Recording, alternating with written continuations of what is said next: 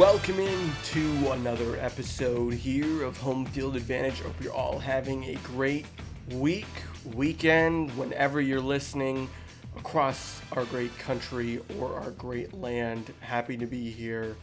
Um, hope, as I said, that you're doing well. My name is Will Highland, Home Field Advantage, coming to you live on Instagram on a Sunday night, but hoping that you're listening on audio after the fact wherever you get your podcasts. Um, we actually are only going to tackle one topic tonight. Going to tackle a Red Sox season preview, see how that goes. I haven't talked baseball in forever. It's mostly been mostly been um, football and hockey with a little bit of basketball sprinkled in. So it's been a long time since I see we've got Josh watching live. Good to see you, Josh. And we've got Roger. Roger, hope you're doing well. Happy to see you in the chat. Glad you're okay, buddy. Um, been a long time since we chatted. We'll have to catch up. So if you're watching live, I'm happy that you're joining us. If you're listening on audio, happy to have you there too. So, baseball been a long time, as I said, hasn't really been on the front burner here um, in a long time. But the Red Sox are in spring training right now. There's an international tournament going on, which we'll talk to uh, talk about, I should say, at the end. And of course, we've got um, the season itself, which is beginning in about two or three weeks. Um, so, super um, excited to lead into my preview. If you remember, I did one for the Patriots in September. I did one for the Celtics and Bruins together in October. And so now it's time to do a quick 20 minute uh, crash course on what I think you should expect as a Red Sox fan. And Josh and Roger, I don't know, feel free to jump in in the chat if you want me to talk about anything else. Happy to divert um, as well. All right, so first place we should start is the arrivals and departures. So clearly, the team looks a lot different on paper, the Red Sox, of course, than they did when we last saw them in September. Xander Bogaerts their de facto captain, left via free agency. He's now with the Padres. We also had Nathan Eovaldi, who I believe is a member of the Mets now, if I'm not mistaken. Uh, I can't really remember. I think he's I think he's with the no, he's with the Texas Rangers. That's who it is. So Eovaldi is gone too. He's with the Rangers. And then lastly, we have um, the departure of JD Martinez, who is now with the LA Dodgers. So those are the three big departures. Of course, there are others, um, but those were the ones that made the most headlines during the offseason. Uh, in addition, we had the departure of, um,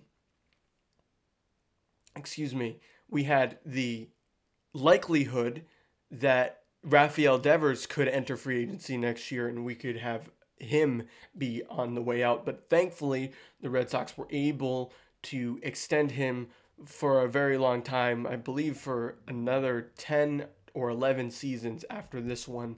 So Devers will be a mainstay. So that was another piece of offseason uh, acquisition or transaction, whatever you want to call it, that happened. Red Sox also were able to spend high on a Japanese outfielder who they got. Um, his name is, I, rem- I know his last name's Yoshida. Ah, yes, Masataka Yoshida. I can never remember his first name for some reason. I don't know why.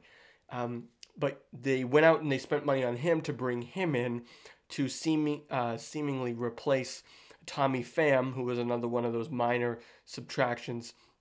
And they were also went and um, acquired uh, Adalberto Mondesi to play second base um, right after we heard about the Trevor Story injury.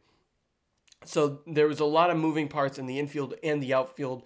And then, of course, we can't forget the um, acquisition of two bullpen arms, which we'll get to in a second when we talk about the bullpen. That's Chris Martin and Kenley Jansen. Jansen, of course, the former closer for the LA Dodgers and somebody who has had a remarkable career in Major League Baseball. So that is some of the moves. They also were able to go get uh, Justin Turner to um, combat the departure of Martinez And so their lineup, I guess this is a long way of saying that their lineup looks very different than it did in 2022. And for better or for worse, we'll talk about it.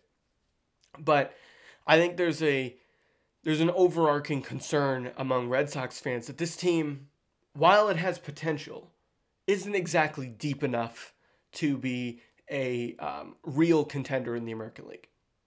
Now, of course, there's the possibility that a lot of um, a lot of these new acquisitions fit really well and that this team overperforms. Uh, it's likely again that some of the members of the team that were hurt last year, like Chris Sale or James Paxton, especially in the pitching staff, if they're able to come back. I should also note the Red Sox went out and got Corey Kluber late in free agency as well. He's somebody who's won a Cy Young award. So there's a lot of like high ceiling potential with this Red Sox team, but I think the fear, as I've said, is they just might not have the depth and the uh, major league like prowess that they've had. You know, even as recently as 2021, uh, when they had you know Devers and Martinez and uh, Schwarber and Bogaerts in the middle of their lineup down the stretch. I'm not sure that you can expect a similar lineup this year. Um, but, you know, I've been wrong before about the Red Sox. I mean, anybody listening or watching understands that. So, first things first, when you're dissecting what you think a baseball team is going to look like, we've talked about the additions and subtractions. The first thing to me in that will determine how good a baseball team is, doesn't matter what level, right? Um, those baseballs behind me, those most of those are from when I was, you know, this tall. Um, and on those teams, the most important thing was pitching. And that remains true at the big league level. There is no greater strength of a team than its starting pitching. Strength or weakness, I should say. If your starting pitching is suspect at best, then you aren't going to go far. Uh, we saw that last year. There was a time, late June, early July, um, when the Red Sox were decimated with injuries and they were basically rolling out a AAA rotation. No disrespect to guys like Connor Seabold or Josh Winckowski, um, solid players. Um, but at that point in time, the the roster was not a big league roster, and especially the pitching staff was not a big league pitching staff. So, with this season in mind, it's important to understand that this Red Sox pitching staff contains a lot of veteran players. But at the same time, it also contains three older, injury prone hurlers. So, with that in mind, there's a lot of there's a lot of gray area, I guess, is where I'm going with this Red Sox uh, rotation right? You obviously have Chris Sale at the front. We know what Chris Sale can be. The question is, he hasn't pitched a significant amount of innings in four years due to injuries and the pandemic and everything else. So, for the Red Sox, Chris Sale's health and durability is probably the number one factor in this pitching staff, but by and large, including the bullpen. But even more so than that, they have James Paxton, another highly regarded left handed pitcher who at one point was a Cy Young candidate, just like Chris Sale has been perennially. Beyond that, Corey Kluber. All three of those guys are on the wrong side of 30 and have had durability problems in their careers. Kluber, not as much. He's actually been pretty, um, pretty steadfast I think I believe there were a couple seasons where he did miss some significant time, but most of, most of the time he of the three has been the healthiest. Uh, I don't know how long it's been since Paxton pitched in a big league game. My guess is almost as long um, as Chris Sales since he pitched, you know, consistently at the level. So between those three, there's a significant amount of question marks with regard to health, durability, and dependability. Now, if all three of those guys have solid seasons, and then you factor in a guy like Nick Pivetta in the mix as your four, if Nick Pivetta needs to be your four and not your two or your one, like he was at some points last year, then you're in good shape. it also allows you to be flexible with a guy like Garrett Whitlock, Whitlock who you're not sure whether or not he's going to be a starter or reliever. Now, they talk, this has been a discussion that we've been having in Red Sox Nation for what, two, three years now about what the heck we're going to do with Garrett Whitlock. It seems like the Red Sox are leaning toward having him be a starting pitcher. Um, that's been a debate.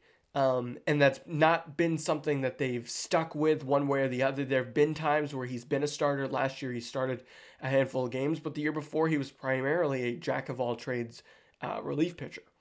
So with Whitlock, you're not really sure what you're going to get in terms of his role, but what you do know is he's a guy that has strong upside no matter where he fits in the pitching staff. But again, like the others, he's a guy who ran into some injury problems last year. Uh, then the other two guys that have been rumored to be part of the mix in the starting rotation are uh, Winckowski and Bello. So Bello has, I believe, run into a few uh, injury problems of his own. You're sensing a theme here, I guess. Um, and Winckowski's still very young, but each one of those guys, I think, could find room in the rotation. Both right-handers, which helps considering that both Sale and Paxton are left-handed. Um, and with those guys, you get somebody who's younger, who has more mileage on their arm, right? Like right now, the Red Sox pitchers are either like very old and injury prone or young, unproven and injury prone. Um, so there, there's a little bit of uh, there's going to be a little bit of musical chairs, I guess, in the starting rotation from where I see it, which is okay if you have options right? Like they've got they've got seven guys. I'm looking at the depth chart right now. They've got seven guys who they project to be rotation eligible players. Um, now we've seen the Red Sox roll with a four man rotation and have openers and have a bullpen day um, in the recent years. Now, hopefully, we don't have to go that far. Hopefully, the Red Sox stay healthy enough and are contending where we don't feel like we need to do that. Um, but but really, the starting rotation has a really like I'd say mid to high ceiling, but it also has a really low floor. Because let's say a guy like Sale gets hurt again. Let's say Pivetta doesn't have a good year, does not bounce back from an up and down year last year. Let's say Whitlock doesn't really fit as a starting pitcher long term. Let's say Kluber shows his age. Um, let's say Paxton can't get on the mound. Next thing you know, you're right where you were 10 months ago when we're trotting out guys in a series against the Yankees who I mean, just aren't major leaguers. So I'm hopeful. I'm hopeful that um, that the team is able to navigate some of these things. Um, Taylor, if you're still in the chat, love to hear what you think as well. Um, okay, moving on to the bullpen. Now, much like the starting rotation, the bullpen is a catalyst of how good a team's going to be. Because once you get into those high, quote unquote high leverage situations, it's not really about you know what happened in the previous six innings. It's what you can what you can uh, navigate the game late. You know what you can do to navigate the game uh, as the innings you know progress into the sixth, seventh, eighth, ninth inning. Right? Can you keep the game close? Or are you gonna let the game get broken open? Like you know, is you're going to give your offense some time to wake up. Like the bullpen is super important, and I know I'm not, you know, spilling any secrets here. My one concern with the bullpen is that beyond Kenley Jansen and Chris Martin, there's not a lot of veterans in this uh, bullpen. Now, you know, I think Ryan Brasier's had a interesting Red Sox career to to say the least. Right, he's a guy who the Red Sox have tried to get rid of, haven't kept around, moved up and down. He's had a he's had a very volatile last few seasons. But with with this Red Sox bullpen, I see as I'm looking through here more question marks. Zack Kelly, very young. Has upside, but still very young. John Schreiber did well in spurts last year, but um, I wonder about his his uh, durability, you know, given the way that he throws the ball and how much he threw last year. Tanner Houck, same thing. Run into injuries. Um, in uh, in his, I believe last year he ran into some injuries, and the way that he throws the ball and the stress that he puts on his arm, that's another guy that you're a little bit worried about. Uh, Joely Rodriguez, I like. I think he's going to be somebody with high upside. We need a lefty. Um, and Hernandez didn't work out, did not, you know, end up being the lefty reliever that Cora and uh, Dave Bush wanted him to be. So with that, I think Joely Rodriguez gives you a little bit of upside there. I do like him. Um, sort of, uh, you're not really expecting a ton out of him. So anything you can get that's positive is going to be a um, you know, a really uh, good asset for this bullpen. Uh, Rich Blair, not really, uh, not really sure what we're gonna get out of Rich Blair. I'm looking at his age here. I forgot. Um, you know, he's he's a guy that's on the other side of uh, on the other side of 30 as well. He's gonna be 35 in April. Um, you wonder about a guy like him and Martin and Jensen and how much how much taxing there will be on their arms uh, throughout the year. And so there's there's a few I wouldn't say question marks. I would say more like unknowns, which I guess is a question mark. I don't know. I feel like the term question mark and I've already thrown it around a lot. Um, the unknown is not necessary. So with a question mark, I say like we know what the polls could be, but we aren't sure which way it's going to go. Like a guy like Nick Pivetta is a question mark, right? Like, is he going to have a good season like he had in 2021? Or is he going to be up and down like he was in 2022, where he like could not perform against the AL East? I would hope that he is the former. So that I would I would classify a guy like Nick Pivetta as a question mark. A guy like, you know, Rich Blair is more along the lines of an unknown, right? Like, I'm not really sure what we're to get. Um, I didn't watch a lot of him pitch last year, uh, and so therefore it's very unknown. Whereas, like, I saw what Nick Pivetta can be on both ends of the spectrum. So I guess that's where I'm going with that.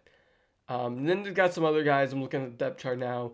Wyatt Mills, Norwith Gudiño. I'm not going to pretend to be experts on those guys. We'll see what happens. I guess the best news when you're talking about the bullpen is they do have a bona fide setup man and a bona fide closer, really for the first time since 2018. So that's a good sign. So I'm in with that, and and you know, there's a couple names that you don't see right here, right? You don't see Matt Barnes as a member of this bullpen for the first time in a long time, and you know, you don't see, um, you don't see. Oh man, what was that guy's name? Oh, I, I can picture him. I can picture him. I can't forget him, or I can't remember him. Oh man, Sawamura. Yeah, you don't see Sawamura as part of this uh, this bullpen either. So there's a few names that just aren't aren't there. Now, if you expand the roster and you look at the 40 man, you look at some of the pitchers they have there, um, it does open up a little bit, right? That's where I would really like to see a guy like Whitlock join the bullpen, right? That way it helps. You know, you've got uh, you've got um, Kutter Crawford who could be a swing guy. He could be a starter if you need him a spot starter, or he could come up and join the team as a long reliever. So when you expand the roster to the 40 man, they do have options. It's just a little bit troublesome if you think about it long term on how a 162 game season is going to pan out. All right, so that's enough about the pitching staff. Moving on to the lineup. Now, we talked about the additions and subtractions. This looks a lot different than it did a year ago. No Bogaerts, no Martinez. First up, full stop. That is a huge hole that you're going to have to fill in the lineup in terms of just major league hitters that albeit didn't have great years last year, were still very good. Um, and in you know JD, I think struggled last year, but Bogaerts still had a very good season. So there are some moving and shifting, um, or there is, I should say, some moving and shifting occurring in this lineup. Now, with this lineup, I will say a lot of it depends on Trevor Story and how injured he really is and when he can join the team. Now, there's been a lot of conflicting reports throughout spring training, and to be quite honest, I've been paying so much attention to the Bruins that I'm not sure what the exact latest is on uh, Trevor Story, so I'm not going to pretend to have the inside scoop. What I will tell you is this lineup will take a significant step forward if he's able to join the team at any point in the early half of the year. So I'm going to list the lineup and I'm going to list it the way I would construct it if I was Alex Cora. Now, there's been a lot that you can read into uh, with regard to the way that spring training games have unfolded. Um, but what I see it, you know, given the fact that a guy like Yoshida's with the um, World Baseball Classic right now, and same thing with with you know Kike and and uh, some others. I believe Devers is playing for the Dominican as well. It looks a little different now, but my opening day lineup would be as follows. I would have Yoshida lead off. I would. He's he's a guy that I think can get on base. If you ask me which guy in the lineup I believe can get on base the most, it's him. Uh, people have raved about his walk rate. People have raved about his discipline. Um, and so for that reason, um, I, I like Yoshida leading off. I like Kike batting second. I want to split up some of these lefties at the top of the order. Um, you know, Kike is a guy who sort of struggled last year to stay on the field, uh, sort of as an understatement. And so it remains to be seen how exactly um, we should, or how much I should say, we should rely on a guy like Kike in the two hole. But I mean, if he's going to be your everyday shortstop until Story comes back, ideally I would like Story in this position. But I mean, with his injury, uh, Hernandez is the best option we have in that two spot, in my opinion. Um, Devers has been talked about of hitting in the two hole. I like him in the three hole. I like Devers batting third. I want him up with guys on base.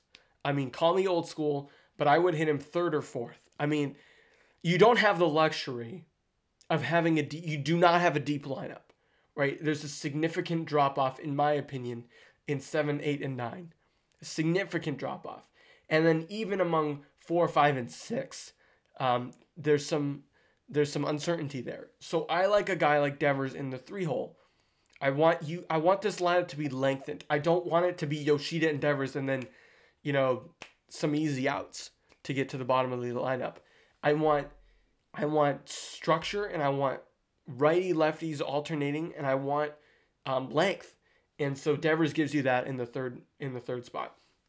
Now, call me crazy. I want to split up Devers and Casas. I want Duvall batting fourth. Um, I'm not sure where he's batted a lot during spring training. I'm, you know, not, you know, combing over the box scores at 4 p.m. during a weekday. Um, most of the time, I'm at work when these spring training games are have been happening, so I haven't combed over where he's been hitting. But if I was making the lineup, I would put Duvall, Um, in the fourth spot. He's going to be playing center field most likely. I think that's a good spot for him for now. Um, we'll see if Jarren Duran can find his way into the lineup at some point in that center field spot. But I mean, he's not your ideal cleanup hitter, right? Ideally, I would want, um, I would want Turner or Casas batting cleanup, but I really want to split up some of these righties or lefties. So you know, you could probably flip Turner and Duvall and have Turner back cleanup. But again, Turner took a ball to the face last week. So it remains to be seen how long he's going to be out um, and if he'll be ready for opening day. So there's some question marks here, but I think when fully healthy, with the exception of, uh, with the exception of Story, that's how I want the lineup to look at the top. And then you got Casas at first. I like Turner at DH batting uh, sixth, and then I like Verdugo batting seventh. I just at this point, Verdugo is not a top of the order hitter. Um, he doesn't have enough pop. He hits a ton of ground balls. It seems like he's always hitting a ground ball out. Um, and I, I, I, just don't see enough pop in Verdugo's bat to have him uh, hit, any, hit any higher than seventh. Um, and then at, at, at, eighth, right now, you're looking at a situation where between Mondesi and Arroyo, um, you know, you probably could hit Arroyo higher if you wanted to. Um, but I really want to lengthen this lineup. So I think having those guys bat in the eight spot is healthy at this point. Um, and then McGuire and Wong batting ninth. Now, a lot of people want Kike to bat ninth. I get it. I understand it. Um, but, you know, really after the first time through, the lineup doesn't really mean anything. One through nine, it's more about who's batting after who, who provides protection for whom. Can you lengthen the lineup by, you know, wedging guys in between other guys that are going to be in favorable spots? That's what's most important after like the third inning. So to me, I like that lineup. Now, if Story comes back in a relatively quick manner, then I like Yoshida. Then I like Story playing second still, and I like Kike at short. Um, or you could flip them, I guess, and have Trevor play his natural position of shortstop, and then put Kike probably over at second, where he might be a little bit more comfortable. So yeah, maybe that that would be the better um, option. Uh, we'll see what Kike's defense looks like at at short. But it, you know, if, if, Trevor comes back and he's and he's able to, you know, play, um, you know, play uh, consistently and he's on the field, and he's producing. If you have Yoshida leading off as a lefty and then then you go to Story batting second as a righty and then back to Devers as a lefty, those top three, I mean, I like that top three. That's a major league, you know, playoff contending um, top three of your lineup. Then that gives you the flexibility to move a guy like Duvall down, move a guy like Casas up, you know, and split up some of these righties and lefties. And and you can keep Kike in the lineup and you know hit him later, and that lengthens your lineup even more. So so that's really what I like about this Red Sox lineup. It's if it's fully healthy, is that you do have options. And we haven't even talked about some of the guys that I think could make you know an impact late in the year. Right, like I, I think I think a guy like, you know, Wilyer Abreu could get a call up. Um, you know, I think Jarren Duran could be a bench player. I think Emmanuel Valdez could get a call up. I think um, Ceddanne Rafaela could get a uh, call up. I mean, all those, all those three guys are highly regarded prospects. Um, I think David Hamilton, you could see him um, late in the year too on a split um, on a split. He doesn't have a lot of offensive skill, but he's got a lot of speed and he's very good defensively. So I think those are some of the guys that you could see. Now, there's one guy we didn't mention in the lineup, and that's Bobby Dalbec. Um, at this point in time, I, I, I see Dalbec more as a bench player. Uh, I don't think he fits in this roster right now. I think he could platoon perhaps with a guy like Casas. uh, Dalbec has a little bit more major league experience, so he could play. Um, he could play there. He could DH, um, you know, and have a guy like Turner enter the defense. Um, so there's there are some options if you factor in prospects and the um, fact that the Red Sox do have some guys that are injured and and or um, on the bench that do provide some wiggle room you know, I, I like Connor Wong. I think Connor Wong could be could find his way being the starter at some point. Um, and so so the position players, there there's some depth. There's some depth here, but there's not a lot. And I think that is like the one concern is if guy if more guys start to f- fall down and get hurt, like God forbid, um, you know, Devers or or um, Yoshida get hurt, then you know your lineup takes a huge hit. Um, and look, a guy like Yoshida, his bat looks like it's translated well to this level, um, but you don't really know for sure. There could be a you know an ironing out process. So I don't want to put too much pressure on him either. So you know, and then you've got the Turner injury, and you've got Duvall as an aging player, and you know there are some question marks here, um, no doubt about it. But the Red Sox do have options, even though the depth really isn't where it needs to be they do have options if everyone's healthy. The, the big concern is if more injuries happen like they do last year, uh, this could be a season that goes nowhere fast. So that that's sort of where where I'm going. Um, one thing that I do want to talk about real quick um, is we've we've gone over the roster. What should the expectations be, and what is the best and worst case scenario for this Red Sox team? All right, so in my opinion, the best case scenario is you're the second or third best team in the division and you're in contention comfortably all year long for the AL wild card. Preferably the first wild card, like you were in 2021. Um, that would be the best case scenario. You are a team that stays healthy and you hit on guys like like Kluber and Yoshida and Turner and that guys like Sale and Devers return to form or stay in form and are those franchise cornerstones that you need them to be. That a guy like Jansen fits well here and closes a lot of games and wins a lot of games for you on the back end of the bullpen. Those are the best case scenarios. The worst case scenarios is that none of these things happen. You get a lot of injuries, and this team is last place for the majority of the year and that the Orioles look like they're further off in their de- or further on, I should say, in their development. That's the worst case scenario. What should you expect as a fan? I said this a year ago. I think you should expect this team to compete. We're the Boston freaking Red Sox. Don't let anybody tell you otherwise.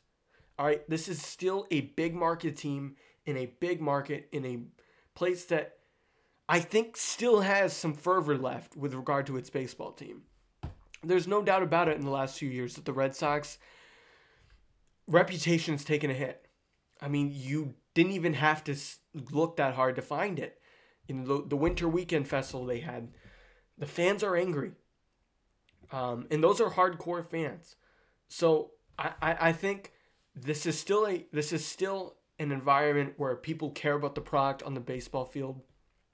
And people pay a damn good amount of money to go there and consume this product. And so we are still a big market team. We play in a historic ballpark. We have a coach that has won World Series. Um, no matter what you want to say about him, he's won. Um, I should say manager.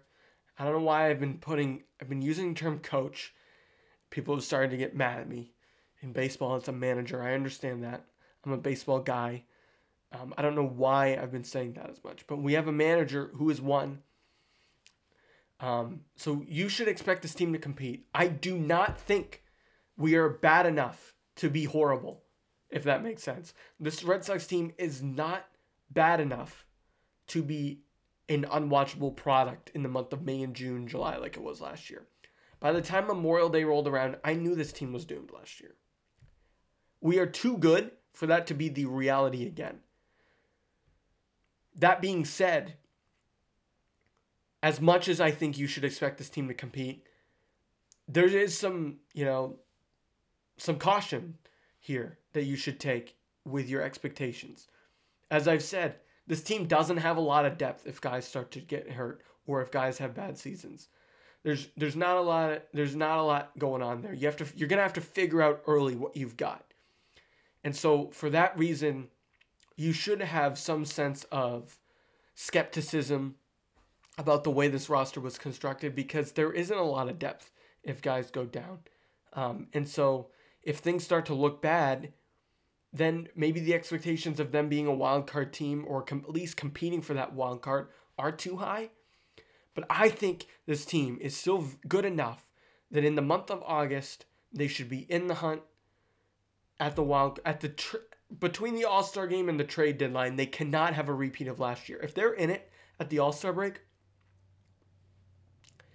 they have to stay in it long enough to be buyers at the trade deadline. If you're hell bent on creating this young core, whether that's guys like Rafaela or Valdez or um, or or Bello or Winckowski or whoever you're building this team around. Obviously, it's Devers as the star and Story for now. Then you want them to have experience winning, right? like think about how good the 2016 Red Sox were compared to 2015 cuz that core in the second half of 2015 won a lot of games. Right? The Bogaerts and Betts and Bradleys of the world in the second half of 2015. Uh, John Farrell got sick and Torey Lovullo was the manager. They won a lot of games in the month of September that year.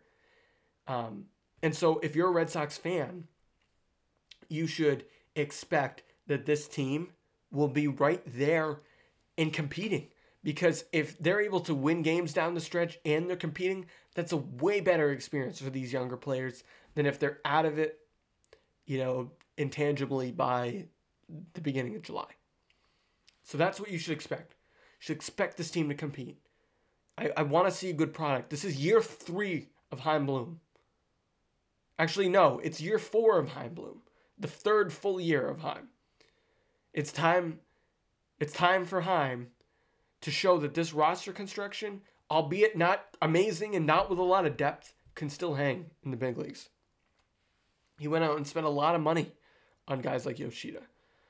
He let guys like Bogaerts walk.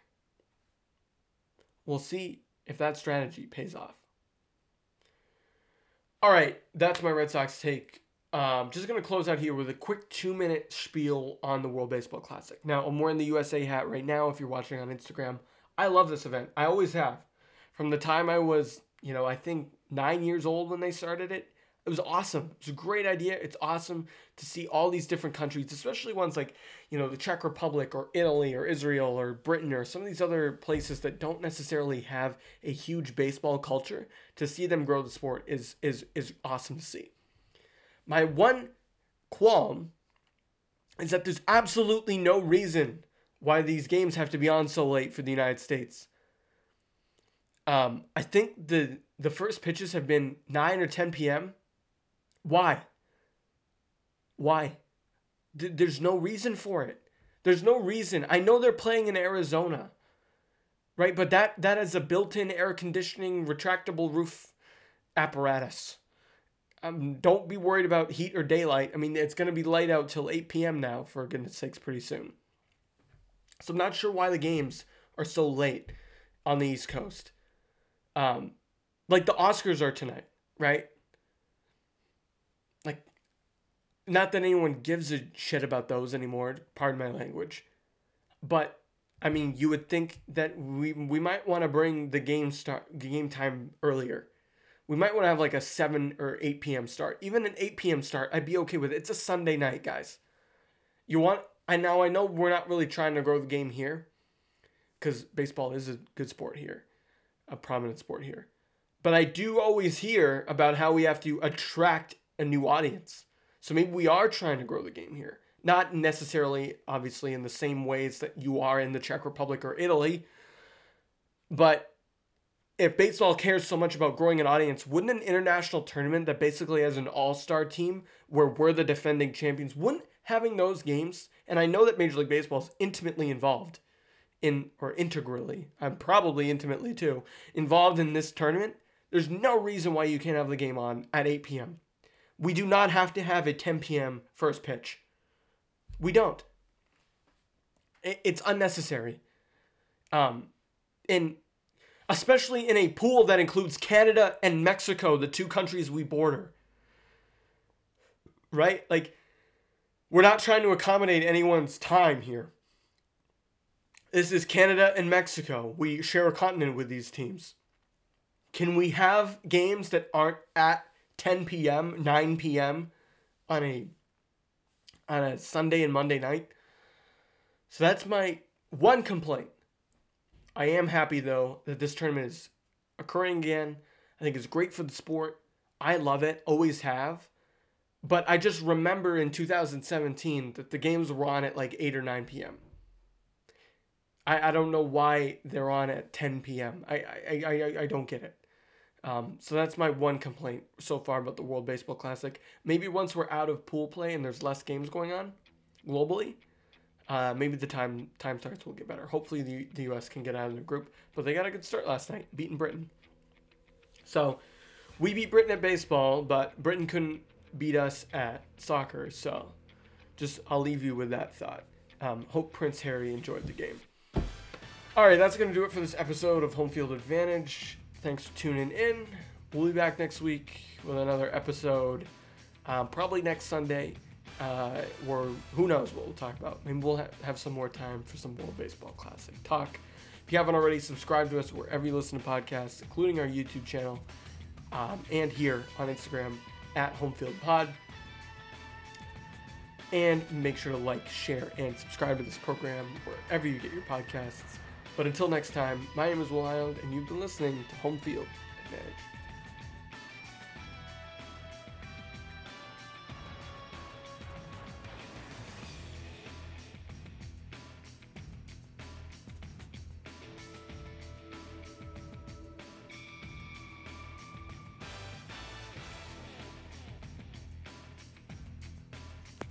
If you liked this podcast, please subscribe on your favorite provider, including Spotify, Apple, and Google Podcasts.